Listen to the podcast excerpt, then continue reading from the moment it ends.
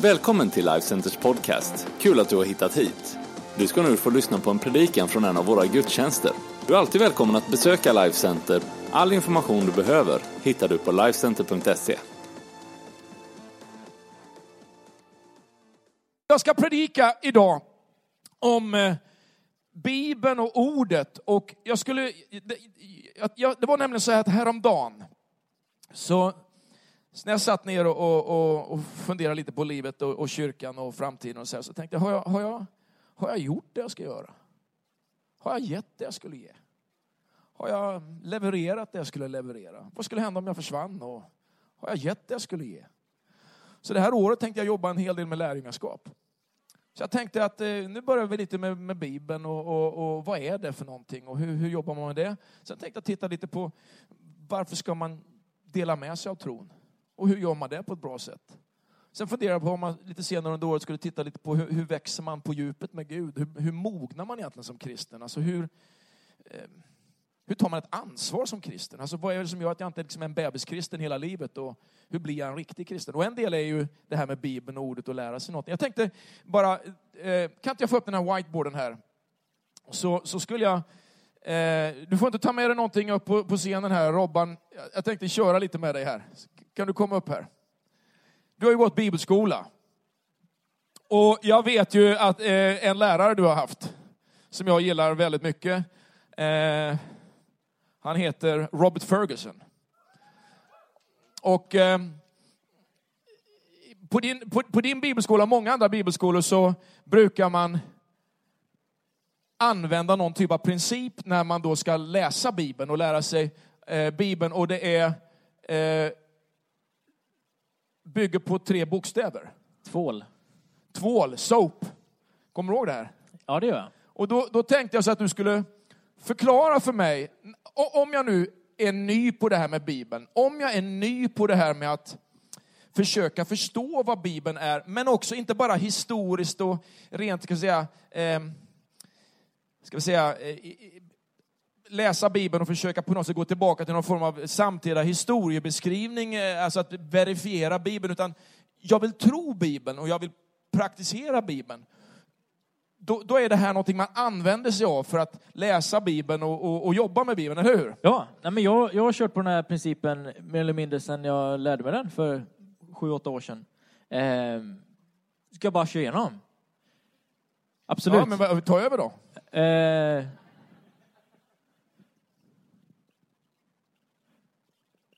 Jag har så fruktansvärd handstil. Så det sa min tyska eh, lärare också, men det var ju bara för att jag skulle kludda till det så inte hon såg ändelsen på de där verben där. På provet. Vi har alla varit där.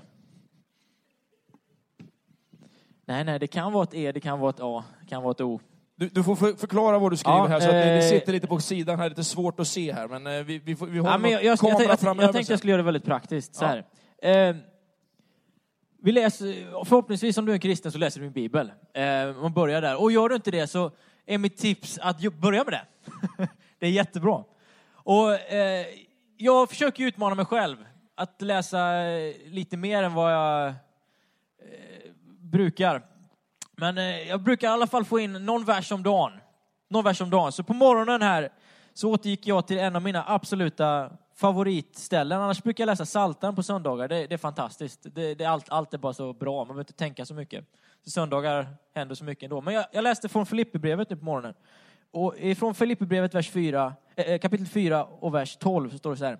Jag kan leva enkelt, jag kan leva i överflöd. Men, all, men allt och med alla förhållanden är jag förtrogen.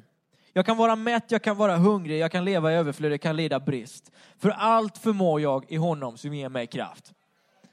Och jag bara, ja, det, det, det, blir inte mycket så bättre. Så det jag gör då, är att jag, jag tar den här texten, jag hade två verser här nu, en och en halv ungefär. Eh, och så skriver jag ner dem i min lilla anteckningsbok. Så, så tittar jag på det här igen. Och bara, vad, vad, är, vad är det som händer här? Vad händer i det här stycket? Jo, Paulus han skriver om att liksom, det spelar ingen roll omständigheterna runt mig. Det kan vara som det är i jobbet. Det kan vara som det är i ekonomin ibland. Det kan kännas kass ibland. Det kan göra det. Men så vänder han på det och så säger han allt förmår jag ändå genom honom som ger mig kraft. Och så tittar jag på det här, vad är det som händer här? Jo, omständigheterna får inte diktera. Omständigheterna får inte bestämma hur jag ska leva mitt liv. Utan jag lever det genom den kraft som jag har tagit emot genom Gud.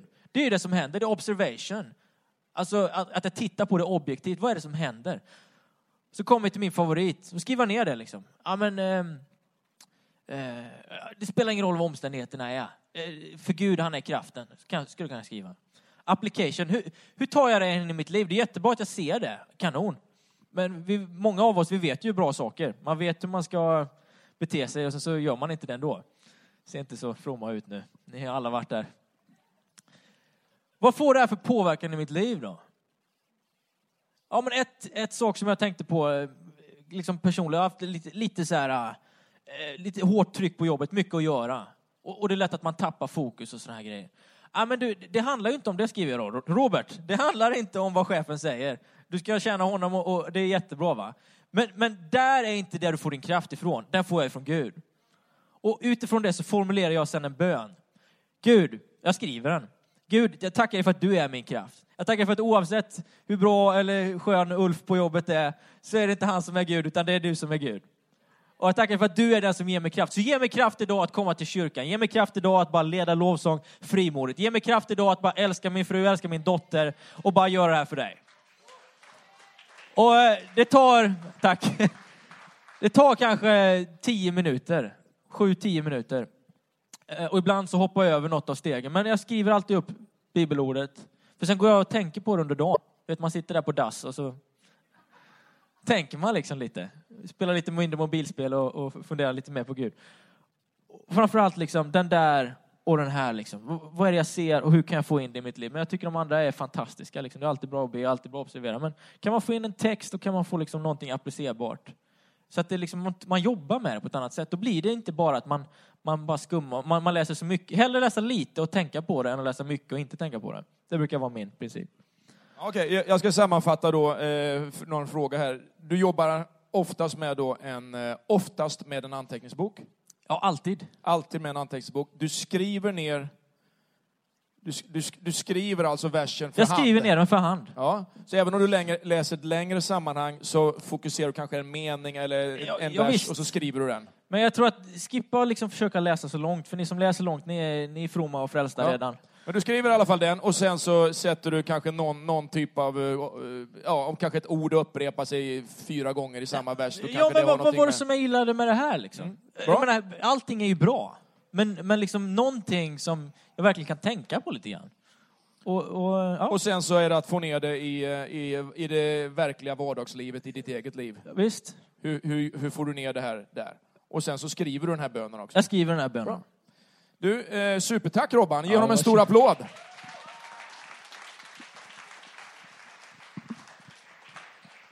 Var det här bra eller?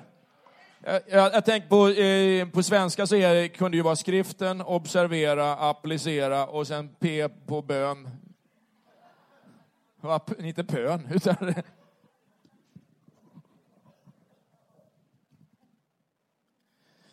Ja, bra. Så eh, en, en uppmuntran till dig det är att skaffa din anteckningsbok och eh, eh, försök börja läsa Bibeln. Funkar på telefonen också, absolut. Och, eh, men det, det är någonting hemligt liksom med det här att skriva som, är, som känns jätteviktigt. Jag skulle vilja tala idag om, om faktiskt det som är bakgrunden till att vi gör det här. För att, att göra det här bygger ju på att man vill få in någonting. Va?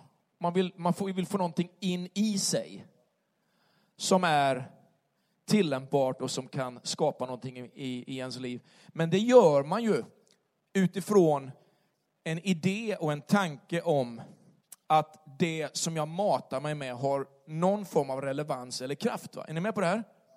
Så att det är inte liksom som att, jag menar, om jag gjorde det här med Tintin, liksom.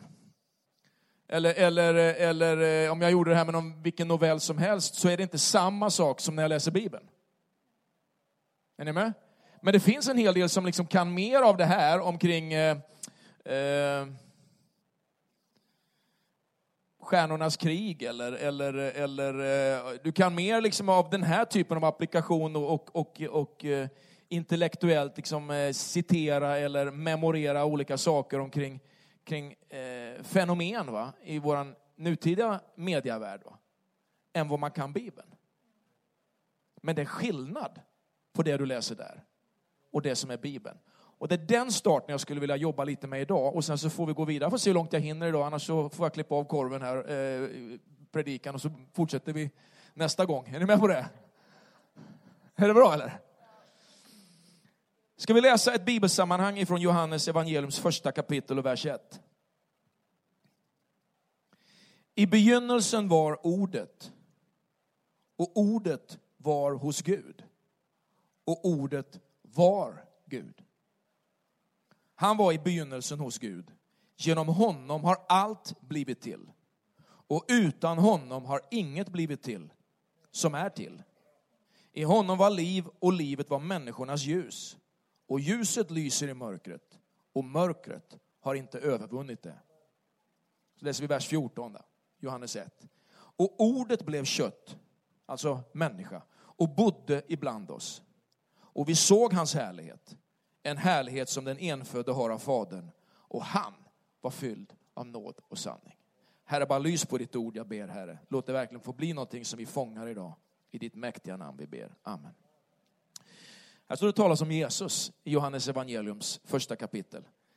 Ehm, det ord som används här det är ordet logos. Det var någonting som både judar och eh, greker förstod. Ehm, och det här ordet som används i det här sammanhanget använder Johannes som skriver det här. Jag gillar Johannes evangelium. evangelium Johannes evangelium, vet Matteus, Markus, Lukas, Johannes, de här äh, första fyra böckerna i Nya Testamentet, eller, äh, äh, eller evangelierna, de finns där som ögonvittnesbeskrivningar av sådana som vandrade med Jesus. De ger sina olika berättelser av samma händelser. Va? De ser liksom lite från olika horisonter på samma sak. Men det som är så skönt med Johannes, det är att han är ganska liksom pang på. Va? Och, och, och han är väldigt liksom fokuserad på Jesus. Lukas evangelium skrivs av en läkare, läkaren Lukas, så den är lite mer liksom detaljerad på ett annat sätt. Men, men när han då använder det här ordet här så använder det som en introduktion till Jesus. Va? Han introducerar Jesus både för judar och för greker och så därför använder han det här ordet. Därför att logos, det här ordet som står i det här sammanhanget, det handlar om att Gud visar sig, Gud uppenbarar sig personligen. Det är det ordet betyder, att Gud uppenbarar sig, Gud visar vem han är personligen. Och han gör det genom Jesus. Och det som är så viktigt för oss när vi läser det här och varför vi behöver förstå det för att vi ska få tag på Bibeln, va? det är för att våra ord har makt att bygga upp, men våra ord har också makt att bryta ner. Va? Vet, I Ordspråksboken 18 så står det så här i vers 21 att tungan har makt över död och liv. De som gärna brukar den får äta dess frukt. Va? Så att talar du liv så får du liksom äta livets frukt. Va? Men talar du liksom död så kommer du få smaka liksom av det. Va? Det är lite som, som, du kan tycka vad du vill om presidentval och så vidare nu, men what goes around comes around. Är ni med? Och där finns det många som är lika stora kålsupare som andra. Det räcker med att man liksom, vet, varje gång man pekar liksom åt ett håll så är det tre fingrar åt andra. Så vi kan tycka mycket nu om olika saker i vår värld, men det kanske är dags liksom för många att börja titta lite i sitt eget liv. Okay? Eh, som kristna så, så har ju våra liv förvandlats genom att vi har upplevt vad Guds kraft är när vi blir frälsta. Och det är en förändring som speglas i hur vi talar. Va? Jag, jag talar på ett annat sätt när jag har mött Jesus än när jag inte har mött honom. Alltså när jag, när jag fått uppleva en förvandling i mitt inre av vem han är, så blir mitt tal annorlunda. Va? Är du med på det här? Och, och det, det, är någonting av det här som jag skulle vilja ägna mig lite åt idag. Eh, så låt oss titta på det här med ordet då. Vad är ordet? Kan vi få upp någon, eh, någon ordet, ordet bild? Ordet är det mest betydelsefulla som vi har i universum. Vet, Bibeln talar ord som vi behöver känna till och förstå. Och, och, och det här är viktigt liksom därför att ordet är det instrument, det verktyg som Gud använder för att skapa allting som vi känner till. Det är därför vi läser Johannes i det här, det här första kapitlet att i begynnelsen var ordet och ordet var hos Gud och ordet var Gud. Alltså, eh, ordet är instrumentet han använder för att liksom forma det som vi ser idag. Det vi är idag. I Hebreerbrevet 11 och vers 3, det blir många bibelverser här nu, så, så var med och notera här. I Hebreerbrevet 11 och 3 så står det genom tron, alltså för att tron kom ju in här. Annars är det ju, liksom, annars är det ju bara massa bokstäver. va. Men genom tron va, så händer någonting när vi läser. Du sätter tro till det du läser och så sker någonting. Genom tron förstår vi. Inte bara genom intellektet, genom tron förstår vi att världen har skapats genom ett ord från Gud. Så att även liksom om du är superintresserad av kvantfysik, va? eller om du är jättevetenskapligt liksom, eh, intresserad, så, så, så det finns många vetenskapsmän som är verkliga Jesus-troende. Va? Här är en kompis som han, han studerar, liksom, nu har vi ju en sån här anläggning på gång i, i, i Skåne här i Sverige, men han studerar vid den här CERN-anläggningen där nere i, eller CERN eller CERN, vad den heter, nere i, i, i Schweiz. Va? Och han är fysiker. Va? Och han hittade liksom sin tro va? när han började studera liksom mikrokosmos. Va? Genom tron förstår vi att världen har skapats genom ett ord från Gud, så att det vi ser inte har blivit till av något synligt. Så ordet är det mest betydelsefulla, för utan ordet så existerade vi inte. Om Gud talar ett ord va, och det blir till, utan det ordet så satt vi inte här idag. Då måste ju Guds ord vara viktigt. Va? Så att Guds ord är mäktigt och Guds ord är fyllt av kraft. Nio gånger står det i första Moseboks första kapitel, och Gud sa. Han sa. Och varje gång han säger någonting så formas någonting ur intet och blir till. Så när Gud säger någonting så finns det en skapande kraft där. Det är därför vi inte ska springa omkring och, liksom, och, och liksom raljera över att Gud har sagt och Gud har sagt och Gud har sagt om han inte har sagt. Men har han sagt, då händer någonting. Ett ord från Gud är det mäktigaste som finns. Jag mötte ett ord från Gud och jag blev frälst. Jag fick ett ord från Gud och han kallade mig. Han sa ett ord och den här kyrkan blev till. Han sa ett ord i en förhandling och vi fick köpa det här huset. Trots att de var på väg ut ur samlingen så sitter jag med en kollega där och så säger han så här, nej men vi kan inte sluta liksom förhandla om det här. Ja men ni har ju inga stålar. Ja men Gud har sagt, sa han. Och så kommer, jag läste det i min, min dagbok häromdagen, så kommer liksom den här mannen och ja då får vi väl sätta oss ner, sa han.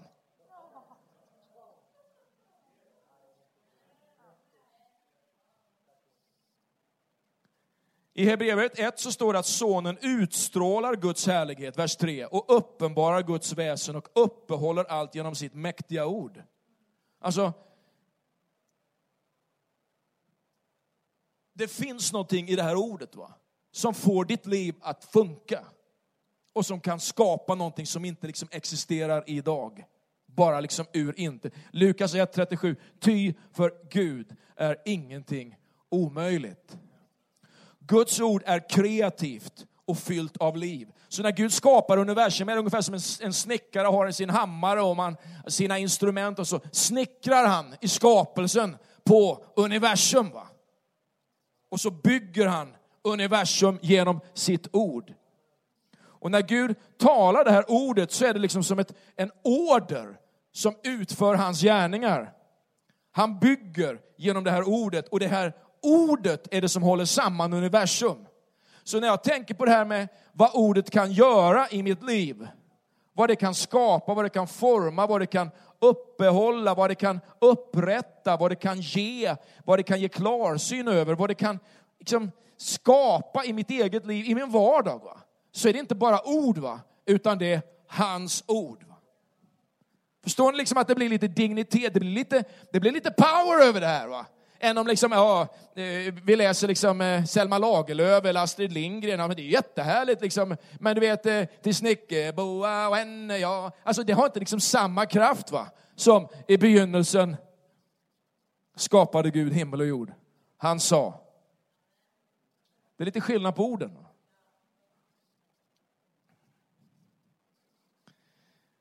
I Jesaja 55 så står det så här i vers 11. Så ska det också vara med ordet som utgår från min mun. Förgäves ska det inte vända tillbaka till mig utan att ha verkat vad jag vill och utfört vad jag har sänt ut det att göra. Alltså, när Gud talar ut ett ord så, så, blir, så, så vet våra ord ibland, de, de, de kommer ut och så faller de till backen. Men när han talar ett ord så, så, så kommer liksom inte tillbaka. Va? Förrän det har gjort det. Det är som en himmelsk bumerang, va? fast det har träffat någonting. Va? Är ni med? Um, det andra jag tänkte liksom beröra, det är just det här med Jesus som ordet. Därför att Jesu ord är mäktiga och fyllda med tro. Bibeln säger, du kanske liksom är ny i kyrkan eller ny i det här som har med tron att göra, hur kan man förstå Gud? Kanske tänkt på det någon gång, Bibeln säger att Gud är ande. Men om Gud är ande, liksom, hur, hur kan man se honom? Hur kan man förstå honom?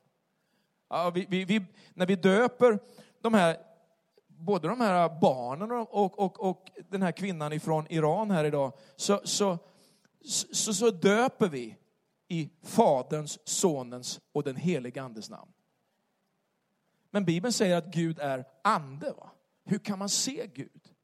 Hur kan man förstå Gud? Hur kan man fånga Gud om han är ande? Han liksom, svävar han omkring som någon, någon, någon Disney-figur liksom och, eller, eller han liksom lite mer så här äh, buddhistiskt i allt och stenar och uh, dreamcatchers. Uh. Känner du? Känner, jag känner ingenting. Jag är hungrig. Känner, alltså, känner du? Nej, jag känner ingenting. Hur, hur kan man förstå Gud? Det står i Hebreerbrevet 1 så här.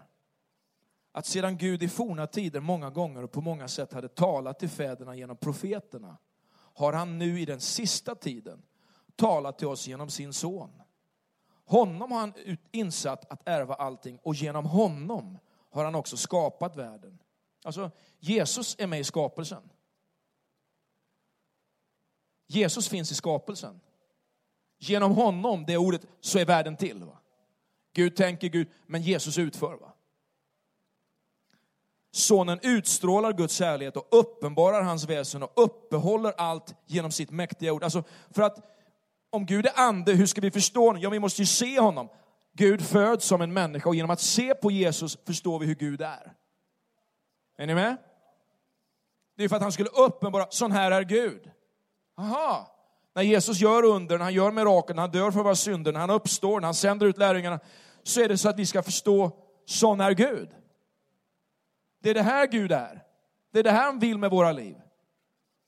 Det här med att sonen utstrålar Guds kärlek, Hebreerbrevet 1 och 3 som vi läste här, och uppenbarar hans väsen och uppehåller allt genom sitt mäktiga ord. Det betyder liksom att han, han Jesus han, han både guidar, han utför och han, det, det engelska ordet som an, används här det är ordet propel. Alltså att, inte, ja du vet propeller va, men alltså det är någonting som skjuter ut i sitt syfte va. Med Jesus, Jesus som funktion, va, att han skjuter ut hela skapelsen. Han skjuter ut dig och mig i vår funktion, i vårt syfte, i den mening som finns med våra liv. Så du undrar kanske, ja, men vad är meningen med ditt liv? Kom till Jesus, han vill bara skjuta ut dig i det som är liksom ditt livs stora syfte med livet. Så när man ser på Jesus så får man en bild av Fadern, va? Gud, Fadern. Sådan Fadern är, sådan är Sonen, säger Jesus själv.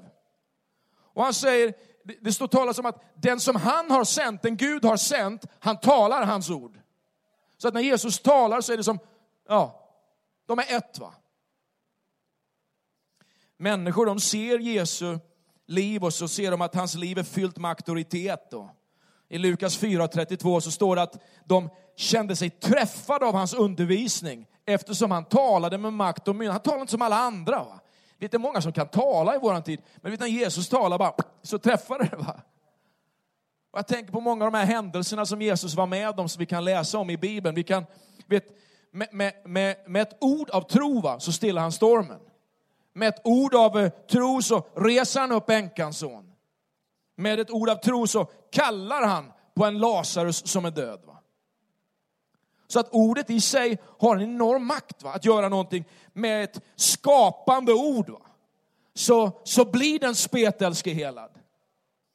med ett eh, ord fylld av, av liksom hälsa, så blir den här ofruktsamma kvinnan fruktsam igen. Med ett ord av mirakelkraft så talar han till de här förlamade och med ord av makt va, så säger han bara ett ord va, till den här officeren och hans tjänare helad. Alltså så att orden i sig som Gud talar är helt fantastiska. Och det leder mig in på det som jag vill avsluta här med. Och det är Guds ord i din mun.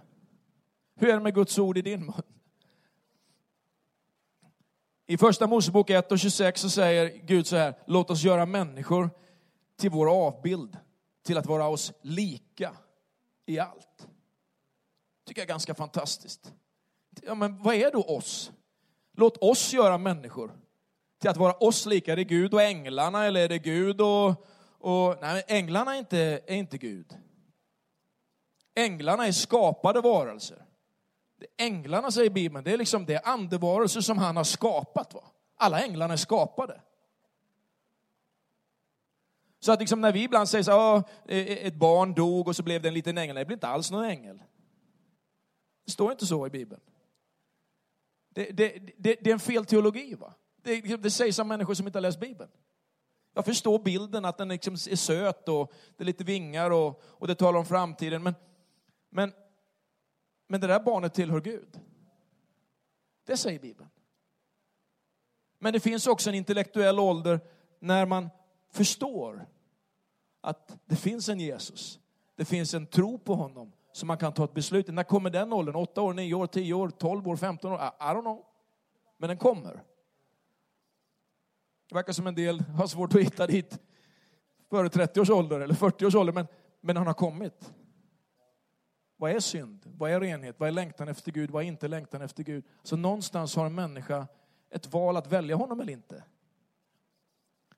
Men himlen är skapad för att liksom rymma det som är Gud. Va? Och Gud han finns där, han existerar där och andevarelser och änglar och de finns där. Men när Gud säger låt oss göra människor så är det, hans, det bilden av honom som en far, sonen, helig ande. Låt oss göra människor. Så skapas människan att vara Gud lik, att vara lik Gud. Och Gud gör oss lika honom så att vi kan agera som han gör. Och att vara en kristen är att leva Kristus lik. Att, vara, att leva lik Kristus. I Efesierbrevet 5 och 1 så står det att vi ska vara, eller bli Guds efterföljare. Vi som är liksom hans, hans barn. Va? Och, och, och, och vad betyder ordet? Ja, det betyder liksom sådär att imitera honom. Att vandra på samma... Ni vet, när jag går upp på scenen, ni ser, alltså jag har min dotter, hon är jätteduktig på att härma mig, eh, har jag hört. Jag har aldrig sett det själv. Men hon har något, hon har, det gör hon för liksom, när inte jag är där, så kan hon härma mig. För jag går på ett vis, jag ser ut på, alltså jag, jag, jag är lite halvt hjulbent, jag, eh, alltså man har ju vissa rörelser och eh, jag förstår inte att de finns, men de finns. Och de finns hos dig med. De finns i dig med. Så att vandra som honom, att tala som honom. Nu är det, liksom, nu är det ju alla, alla nya liksom, eh, förståsigpåare och imitatörer ska nu liksom lära sig hämna, här, hämna, härma eh, Donald Trump nu. Va? Precis som de liksom lärde sig härma Barack Obama, eller vi lärde oss liksom härma eh, eh Olof Palme en gång i tiden, eller, eller eh, Levin. Va? Levin? Levin. Levin. Levin, Levin är gitarr.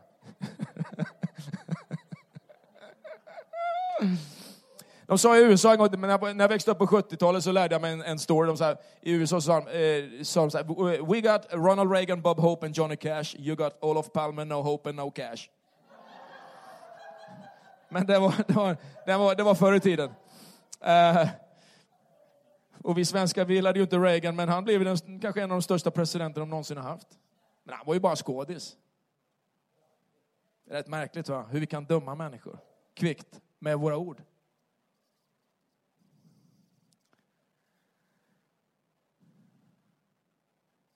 Gud ger oss som människor auktoritet med våra ord. Om Gud skapar med sina ord så kan skapelsen, lyssna noga, jag talar på ett lite annorlunda sätt än vad jag brukar göra, jag förstår det då. Det, har med, det är ju med undervisningen då. Men om skapelsen reagerar på Guds ord så reagerar skapelsen på våra ord. För Gud bor i oss. Och den tanken den kan svindla. Va? Jesus säger i Johannes 14, vers 12 att det jag gör, det ska också ni göra. Han säger i Matteus 17 att om ni har tro bara som ett senapskorn ska ni säga till det här berget bara häv dig upp och kasta dig i havet. Vad är det för en tro? Vad är det för ord? Ja, jag tror att det är ett ord va, som vi kan tala. Vi kan leva med ett ord i våra liv som kan förändra situationer. Vi kan, vi kan förändra det som är vår omgivning genom det som vi talar. Va? Han säger i Matteus 18 vidare att i vers 18 att allt vad ni binder på jorden ska vara bundet i himlen. Det som ni löser på jorden ska vara löst i himlen. Om två eller tre av er här på jorden kommer överens om att be om någonting, vad den är, så ska ni få det. Ja, men hur kommer man in i en sån livsstil, är ett sånt sätt att be och tala, att använda sina ord så att någonting händer? Hur många av oss har inte bett böner när vi känner, det händer inget? Varför händer inget? När händer inget? Och så lever vi våra liv och så tror vi liksom att det, det är mitt liv som är referenspunkten. För allting i universum, va? att hela universum cirklar liksom runt mitt liv. Och händer det inte som jag säger det så är det liksom inte verkligt. va? Men det är verkligt. Och det finns en makt i det jag talar och det jag säger som är helt avgörande. Det står i Romarbrevet 18 att hela skapelsen väntar ivrigt på att Guds barn ska uppenbaras. Alltså någonstans så finns det en hel skapelse som väntar på att de som tror på Gud ska bara kliva fram och göra någonting med sina liv. Men väldigt många står liksom någonstans i, i, i skuggorna. Va? Och har världens största resurser inom sig. Va? Det Gud har lagt ner liksom, i våra liv och det han vill göra genom våra liv, genom sitt ord. Va? Men du använder inte det. Det är ungefär som att man går ut på jakt, vet du, och jag älskar ju att jaga. Och sorry för dig som inte gillar det, men, men, men jag tycker det är underbart. Då. Och, och, och så kommer man ut och så ser man liksom, där står den här jätte-älgoxen. Va? Dina drömmars liksom, eh, Yukon-moose. Eh, va? Och så står du där och så har du glömt bössan hemma. Ja, men vilken... Ja, men man får ju kasta sig på den, men det går ju inte. Det är jätte... Va? Så går många ut i livet på samma sätt. va? Ja, ja, jag vet inte. Jag, jag har ingen aning. Nej, jag, jag kan inte. Nej, jag förstår inte. Nej, men det får pastorn lösa. Är du med? Den här boken kallas för Andens svärd, säger Bibeln. Det är Guds ord. Men, men, men, slarva inte bort ditt liv liksom, genom att bara springa omkring liksom, i någon form av vilsenhet. Som liksom, då, då, då, då. Det tänkte jag inte på. Utan använd det som finns för att liksom göra någonting fantastiskt med, med ditt liv. I, I Jesaja 44 så står det att Herren, alltså Herren som vår Gud, han bekräftar, lyssna här, titta här, han bekräftar sin tjänares ord och fullbordar sina sändebuds råd. Så att om man tjänar Gud, så liksom, det behöver inte vara en konflikt mellan det som är ditt hjärta och det som är Guds vilja. Va? Utan det kan, du kan leva i samstäm, alltså en, en, en, en, en samstämmighet. Va? Att det liksom ett ackord. Va? När du liksom lever ditt liv på ett visst sätt, när du talar på ett visst sätt, när du liksom, eh, eh, agerar i livet, när du tittar på jobbet eller plugget eller relationer eller drömmar eller eh, vad du vill åstadkomma med livet så, så, så, så, så slår du liksom ett ackord. Va? Om du har liksom ett piano eller en klaviatur så slår du ett ackord där. Liksom. Då, då, då, då liksom, om du kan lite harmonilära så liksom finns det vissa toner som hör ihop. Va? Och, och, när andra toner liksom spelas så blir det dissonans. Va? Det blir liksom en, en, en konstig svängning, det stämmer inte. Va? Men vi kan leva våra liv så att det där ackordet vi slår samman, det stämmer med Guds hjärta. Va? Boom, så händer det. Och, och, och det står till och med talas om att när en hel kyrka, boom, spelar liksom i samma ackord. Då händer någonting. Va? Då kan hela samhällen förändras det här när Gud då säger att han liksom ska bekräfta sitt ord, det, det, det, det är ett ord som betyder fullborda. Någonting som är juridiskt bindande, någonting som, som kommer med kraft liksom att liksom förverkliga, att utföra, att bekräfta. Ah. Rätt tid, rätt plats, rätt utrustning var det när man gjorde lumpen. Va? Men många gånger så var det fel plats, rätt tid, rätt utrustning. Elände. Det var ju för fem minuter sedan, alla borta. Eller, eller ofta, rätt plats, rätt tid, men man hade inte rakhyveln med så man fick springa tre kilometer tillbaka till förlängningen och, och hämta den här eländiga rakhyveln och ner med den där. Va? Vad ska man med en rak? Jag ska borta en helg här. Vad är det för fel om lite Trekantsduken som man kunde binda ihop och göra tält av. Liksom. Vad är det mest meningslösa? Vad är det för fel med bara en liten gran någonstans? Va? Det var inte ett ackord som stämde, men vet, när ackordet stämmer, va? Pang! då händer någonting i våra liv. Du kanske kommit hit idag och liksom tycker att hela ditt liv är liksom lite, liksom lite dissonans, det, det, det, är inte harmoni, det stämmer inte. va. Och så kommer du in i det som är Guds liksom kallelse och hans längtan och hans försoning och hans förlåtelse och hans nåd. Och att han älskar dig, att det finns en plan, att det gamla kan vara förbi och något nytt kan komma. Och så bara, stämmer det? va? Det stämmer. Men många av oss har levt liksom lite med det mesta okej, okay, men liksom vi är i fel tid. Va? Liksom det är inte nu, det är inte nu. Men när då, när då, när då? Ja, men vänta. Gud vill hjälpa dig med det här. Och så fullbordar han sitt löfte. Och det som är så skönt, vet du, att det, när han genomför sin plan, så stå, det står ju inte här att det där gäller bara apostlar, profeter, herdar, lärare, evangelister. Liksom, det är bara pastorer som får liksom, utan det står, sina tjänare står det. Han fullbordar sina tjänares planer. Det finns massa härliga bibelexempel på det här. Josua, vet du. Han sa till att solen skulle stå stilla. Vet du, och Gud bara stannar. Vet du. Universums klocka bara, en som bad. Det har jag aldrig varit med om. Jag hade tänkt det någon gång liksom på, på cykeln på väg till liksom skolan. Va? Stanna klockan! Elia han stannar regnet i tre och ett halvt år. Vet du. Tre och ett halvt år bara, han bad en bön. Jag bara tänkt nu, sluta med den här eländiga värmen. Det är januari, det ska vara kallt. Fyra plusgrader i fjällen, vet du. Oh. Och vi flyttar till Sydafrika. Låt mig komma in på avslutningen här ordentligt. När dina ord är i överensstämmelse med Gud så är det kraft i dem. Välkomna upp teamet. När dina ord är ett med Gud så händer någonting. Vet de första lärjungarna gick ut och så predikade de evangelium. Och Herren bekräftade ordet. Han bekräftar ordet. Kanske finns här idag och så funderar på vad, men vad, vad, vad handlar mitt liv om? Eller vart är jag på väg med allt det som ska ske? Det finns ett ord som löser upp varje situation. Någonting som Gud vill tala in i ditt liv av uppmuntran och vägledning. Be ut över ditt liv. Tala ut över ditt liv. Och någonting fantastiskt kommer att hända. Det är inte så att man bara kan rycka liksom vilken tumvers som helst som ska passa in liksom i, i min situation för att styra liksom Guds hand. Va? Men det handlar om att leva enligt med det här. Att låta det här bara liksom mata mitt inre. Och när det bara sköljer genom mitt inre så finns det ett ord som faktiskt lyfter din situation, som kan förändra.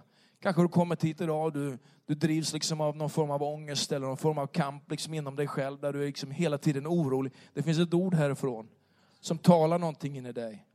Att du kan kasta dina bördor på honom. Varenda dag har liksom nya plågor, men du kan kasta dem på honom. Ja, men jag, jag vet inte liksom vilken väg jag ska gå. Det finns ett ord här som säger att han kan leda dig. Han kan leda dig om du ska gå åt vänster eller om du ska gå åt höger. Det finns ett ord här som, som kan tala om den tid du nu är i. Ja, men nu är inte tid, men nu är tid. Jag älskar den uppmuntran Bibeln kan ge oss. Börja läsa Bibeln, börja praktisera den, börja liksom kötta lite i den, börja äta den. Ska vi ställa oss upp allesammans?